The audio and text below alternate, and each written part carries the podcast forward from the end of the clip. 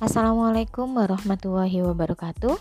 Salam kenal Bapak Ibu peserta Latsar Kemenak tahun 2021.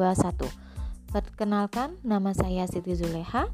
Saya adalah seorang calon pegawai negeri sipil di Universitas Islam Negeri Maulana Malik Ibrahim Malang. Pada kesempatan ini, saya akan sharing tentang pengalaman saya mengikuti Latsar pada agenda pertama, yaitu tentang materi wawasan kebangsaan dan nilai-nilai bela negara yang dalam hal ini diampu oleh Ibu Heni Mardiningsih. Dalam uh, materi tentang wawasan kebangsaan ini, beliau membekali peserta tentang wawasan kebangsaan dan arti penting dari nilai-nilai bela negara. Pengalaman saya saat mengikuti latsar ini dalam pembelajaran asinkronus kita diharapkan dapat belajar dengan mandiri guna menjadi seorang ASN yang berintegritas.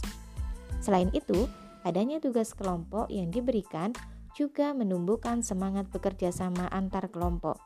Harapannya, kelompok ini dapat bekerja secara bersama, meskipun dalam ruang yang terbatas tanpa saling bertemu.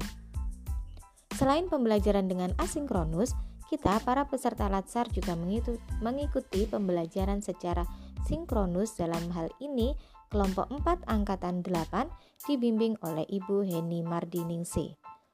Pada penjelasannya, Bu Heni memberikan pengajaran kepada kita bahwa dalam kesiapsiagaan bela negara, modal awal yang harus kita miliki adalah kesehatan jasmani dan kesehatan mental di mana seorang calon pegawai negeri sipil haruslah sehat jasmani dan sehat mentalnya guna menjalankan tugasnya dengan baik. Demikian sharing dari saya. Assalamualaikum warahmatullahi wabarakatuh. Terima kasih.